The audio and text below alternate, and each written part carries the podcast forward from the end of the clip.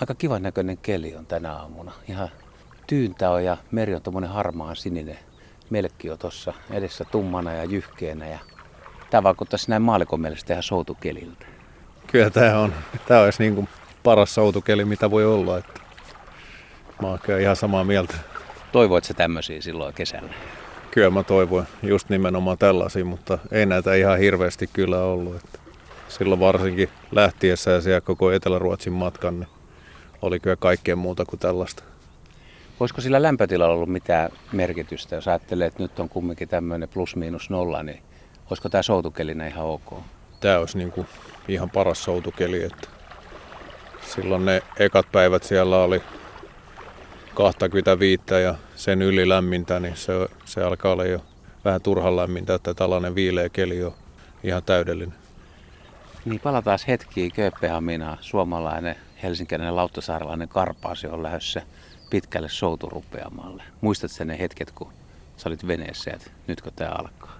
Kyllä mä muistan se hetki, että se piti alkaa se yksi sunnuntaipäivä silloin kesäkuun alussa ja tuuli pohjoisesta varmaan kaksikymmentäviisi metriä. Se oli puuskissa kylläkin, että se keski, no nyt varmaan alkoi vähän yli viisitoista, mutta tuntui ihan mahdottomalta monta päivää. Ja sitten kun vihdoinkin pääsi lähteä, niin se eteni aina päivä kerralla ja taas tuuli ihan järjettömän paljon ja matka eteni sellainen puolitoista kilometriä tunnissa, niin kyllä se vähän siltä tuntui, että tässä taitaa mennä aika monta viikkoa ja kesälomat loppuu jossain vaiheessa ennen kuin ollaan perillä, mutta ei mulla hetkeäkään ollut sellainen fiilis, ettei se Helsinkiin asti tulisi sieltä. Mistä sä sait aikoinaan idea, että mikä tämän projektin synty on? Mä oon aina niin kun miettinyt, kun kaverit käynyt paljon sulkavalla soutaa ja sitten sitä niin kuin sanoo, että se on pitkä reitti ja sitten mä oon soutanut tässä Lauttasaaren edustalla ja miettinyt aina, että josko joskus menisi tästä yli tonne Tallinnaan ja sittenhän se päivä tuli ja sitten mentiin yksi menopaluureissu ja sitten sitä piti pidentää ja haastaa itseään enemmän ja sitten alkoi miettiä sitä, että olisiko se sitten Visbystä tai Tukholmasta. Tukholmastahan on soudettu ennenkin Helsinkiin, että se ei ollut mikään uusi juttu, niin sitten vedettiin viivotin vaan Kööpenhaminaan asti. Että se oli sitten sillä taputeltu, olihan se pitkä reitti, mutta oli se hieno kokemus. Ja se ei ole mikä tahansa soutuvene, millä mennään. Että se on aika raskas, että kun vertaa vaikka, no jos veden päällä pitäisi liikkua, niin kanootilla olisi huomattavasti kevyempää. Joo, kyllä ne ruotsalaiset melojat, siellä oli paljon niitä, jotka sitä rannikkoa sahaa siellä, niin kyllä ne pyöritteli päätä, että olet säkin on hullu äijä. Niiden kanootit painoi sen kolmekymmentä kiloa ja itsellä oli melkein viisisataa kiloa puuvene siinä, että kyllä ne meni heittämällä ohi. Että. Mutta ei se, mä en vaihtaisi välineitä vieläkään, jos mä saisin päättää. Että mä halusin, että se on puuvene ja sillä tultiin. Kyllä sitä ihasteltiin Ruotsissa. Kyllä ne oli ihan myyty ja moni, jotka tuli veneellä siitä ohi, niin sanoi, että onneksi nähtiin sut, että täällä liikkuu paljon juttua susta. Ihan hieno kokemus.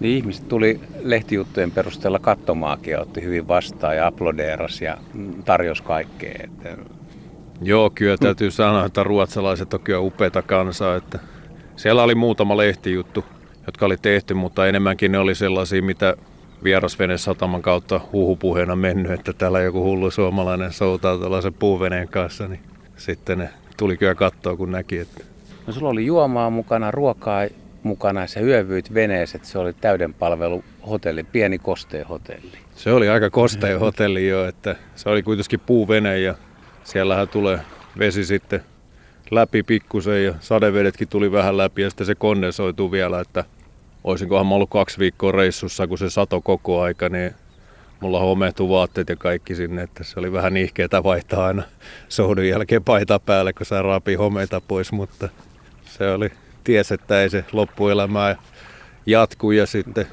huomaa, että ihminen tottuu kyllä ihan kaikkeen, että se alkoi olla ihan normaali sitten jo jossain vaiheessa. Monet kaverit on kysellyt, että onko se fyysisesti vai psyykkisesti raskaampaa yksin soutaa? No kyllä se on psyykkisesti, että se kun se matka ei etene mihinkään ja sä meet selkää edellä, etenet muutaman kilometrin tunnissa, että jos sä vuorokauden soudat lähes tauoitta ja sä oot mennyt eteenpäin viisikymmentä kilsaa, niin se ei ole kyllä ihan, ihan hirveä matka, että fyysisesti se ei mennä millään maksimisykkeillä, niin kyllä sitä jaksaa. Että se ei siitä jää kiinni, se on korvien välistä sitten vaan, että ei anna periksi. Niin ja hyvin, hyvin kestit sen. Mites kun selkäedellä mennään ja meikäläinen luontoharrastajana ajattelee, että olisi parempi mennä varmaan naama edellä, niin näkee ja pystyy havainnoimaan. Vai tämmöisessä souturupeamassa, niin pystyykö siinä tarkkailemaan luontoa? Pystyy.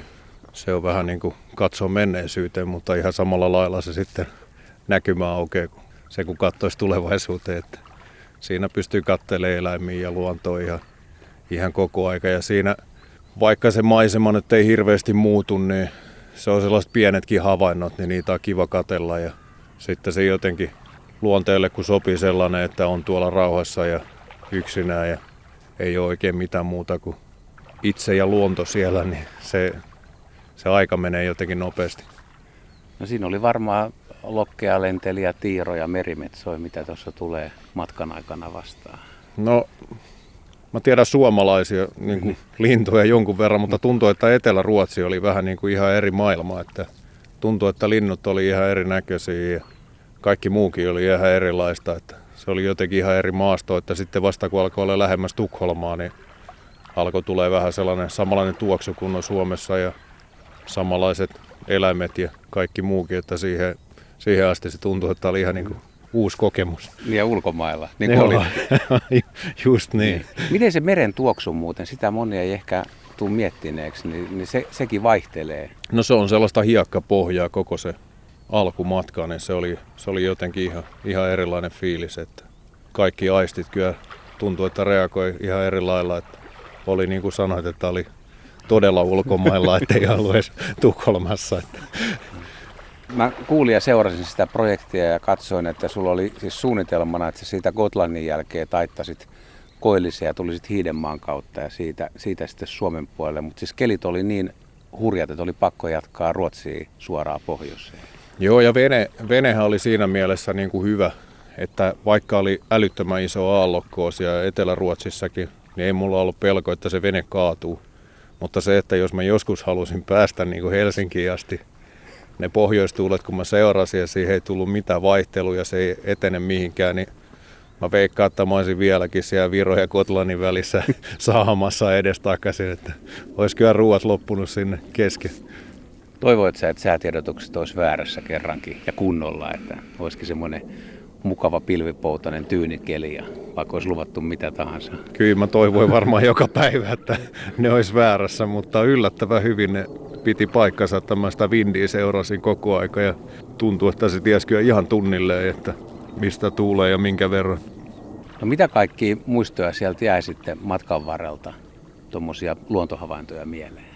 No kyllä se Ruotsin eteläosa varsinkin, niin siellä oli kyllä upean näköisiä isoja lintuja ja sittenhän siellä oli ihan älyttömän paljon sellaista niin kuin karjaa, mitä mä en nyt tiedä, onko, onko se nyt hyvä juttu, että ne on merenrannassa ja ulostaa sinne, mutta oli ne upean näköisiä sellaisia oikein kunnon sonnin näköisiä paljon. Sitten oli hevosia paljon ja sitten oli hylkeitä, alkoi olla jossain vaiheessa ihan älyttömän paljon ja jotain peuroja oli jossain vaiheessa jossain rannoilla, mutta lintuihin se lähinnä keskittyykö ja mitä siellä seurailee sitten. Tuliko ne hylkeet kurkkimaan vai oliko ne luodoilla makoilemassa? No siellä on osa luodoilla ja sitten kun ne soutuvene menee niin hitaasti ja se ei pidä mitään ääntä, niin ne lähtee seuraamaan. Ne, ne tulee, ne tuijottaa, ne menee veden alle ja ne tuntuu, että ne tulee puoli tuntia viiva tunnin aina saman perässä, kun se lähtee seuraava sitten seuraamaan. Että se on niin kuin utelias eläin, mutta ei ne Ei niin kuin ihan metrin päähän tullut, mutta sanotaan, että kymmenen metrin päässä. No eihän sun ole sitten tarvinnut tehdä matkaa yksin, kuten on kerrottu. Ei, to, ei, ei, ei todellakaan. Että onhan tässäkin edustalla Helsingissä, kun mä oon soudellut paljon, niin tässä tulee ja aina joku hyljeseura. Moni sanoo, että hän ei ole ikinä nähnyt, niin kannattaa lähteä soutelemaan. Että ei tarvitse mennä kuin Suomenlinnaan ja takaisin, niin saa kyllä kavereita, kun soutuveneellä menee. Noi on tommosia pikku täkyjä, että tästä vaan Suomenlinnaa ja takaisin ja monelta soutamatta sekin. No entäs sitten se, kun olit jo siellä Tukholman korkeudella ja rupesit kaartaa Suomen puolelle, niin oliko se, huomasiko sen, että, tai tiedostiko se, että nyt, nyt ollaan niin kuin Suomessa jo? Muistatko semmoista hetkeä? No musta tuntui silloin kun siinä oli vähän isommat ne aukeet ja sitten Etelä-Ruotsissa, kun ei ollut mitään saaristoa, niin mulla oli sellainen fiilis, kun mä pääsin jo Tukholman saaristoon, että mä oon nyt jo kotona, että tässä ei ole enää kuin loppusuora jäljellä, vaikka siinä on viisisataa kilsaa, niin tuntuu, että nyt tässä ei ole mitään enää epäselvää, että tämä tulee onnistua. Ja siitähän se sitten pätkissä tuli, että olihan Tukholmasta vielä pitkä matka sitten Ahvenanmaalle, kun se kulki niin hitaasti se vene, että se oli kaksikymmentäyhdeksän pilkku viisi tuntia yhtä soittoa ilman taukoja soutuu ja sitten siitä pikkuetapella eteenpäin välillä ankkuri ravistelee käsiä ja jatkuu sitten Suomeen ja nauossa tuli sitten sellainen olo, että nyt mä oon oikeasti päässyt Suomeen. Mikäs sulla oli kaikkein kovin etappi? Siellä oli varmaan se koko Etelä-Ruotsi, kun tuli sen ihan eteläkärjen ohi, niin se oli, se oli aika kova, kova setti, että siellä oli tuulta ja sitten piti aina laskea, että minne asti pääsee. Ja sitten tuossa piti muutenkin laskea, että mä ensin ajattelin, että ei se haittaa, jos mä menen hetken aikaa tuulen mukana niin kuin väärään suuntaan, mutta se näytti aina niin pitkän aikaa sitä tuulta väärästä suunnasta, että mä olisin varmaan mennyt Saksaan asti, jos mä en olisi laskenut tarkkaan, mihin kohtaan mä pääsen kiinni seuraavaksi. No oliko se nostalginen hetki, kun oli jo Kirkkonummella ja sitten alkoi Helsinki häämöttää ja sitten tuli tutuille vesille ja kohti tuota pääkaupunkia? Mä oon monta kertaa miettinyt, kun tehnyt jotain urheilusuorituksia, että tulee sellainen helpottunut olo, kun näkee maalin, että tää on tässä, mutta mä en tiedä, mulle tuli vähän sellainen haikea fiilis, kun tuli, että nythän tää loppuu. Että se, se oli niin kuin saavutettu se, mitä lähti tavoittelemaan, mutta se oli silti vähän, siihen jäi jotenkin varmaan koukkuun jo tuohon, että tiesi, että nyt tää kokemus on ohi. Ja sitten mä olin jo etukäteen sopinut Merimuseon kanssa, että mä tuun lahjoittaa se vene ja kaikki tarvikkeet sinne ja nythän se on siellä Kotkassa, niin mä tiesin jo, että kohta tästä sitten luovutaan koko vehkeestä. Että. Mutta se päätyi oikeaan paikkaan se vene. Ja tuhatkaksisataaseitsemänkymmentäneljä kilometriiksi? tuhatkaksisataaseitsemänkymmentäviisi kilsaa ja kaikki ne. Mutta mitä sulla tunneja on kuullut, niin tääkään ei nyt sitten riitä. Et tota, nyt on levätty sopivasti tai treenattu ja on lisää haaveita. No nyt etsitään yhteistyökumppaneita sitten, että ensi vuoden joulukuussa lähtisi Kanariasaarelta ja yrittää soutaa Atlantin yli. Tai en mä mitään yritä, jos mä saan sen veneen, niin sitten mennään yli, että jos saa vaan rahoituksen kasaan. Mutta tää on nyt aika rankka vaihe tää kumppaneiden etsiminen, koska mä oon vähän enemmän tekijämies kuin myyntimies. Mutta siis vuonna kaksituhattakaksikymmentä joulukuussa Joo. olisi lähtö. Kyllä. Jos rahoitus saadaan kondikseen. Joo, se on nopea aika, tai tuntuu, että se on kaukana, mutta se on aika nopea aikataulu. Että ensin pitäisi tehdä sopimukset ja sitten hommaa vene ja ensi kesänä pitäisi sitten opetella joka nippeli siitä veneestä, että osaisi sitten purkaa ja kasaa, koska mitä turvavenettä ei tule eikä huoltoalusta, että siellä on sitten ihan yksinä, että pitääkö vehkeet osaa sitten laittaa kuntoon, jos siihen jotain tulee. Aikamoinen unelma, että täytyy toivoa, että se toteutuu. Niin mäkin toivon. Se on viisituhattaviisisataa kilometriä, että se on pitkä matka.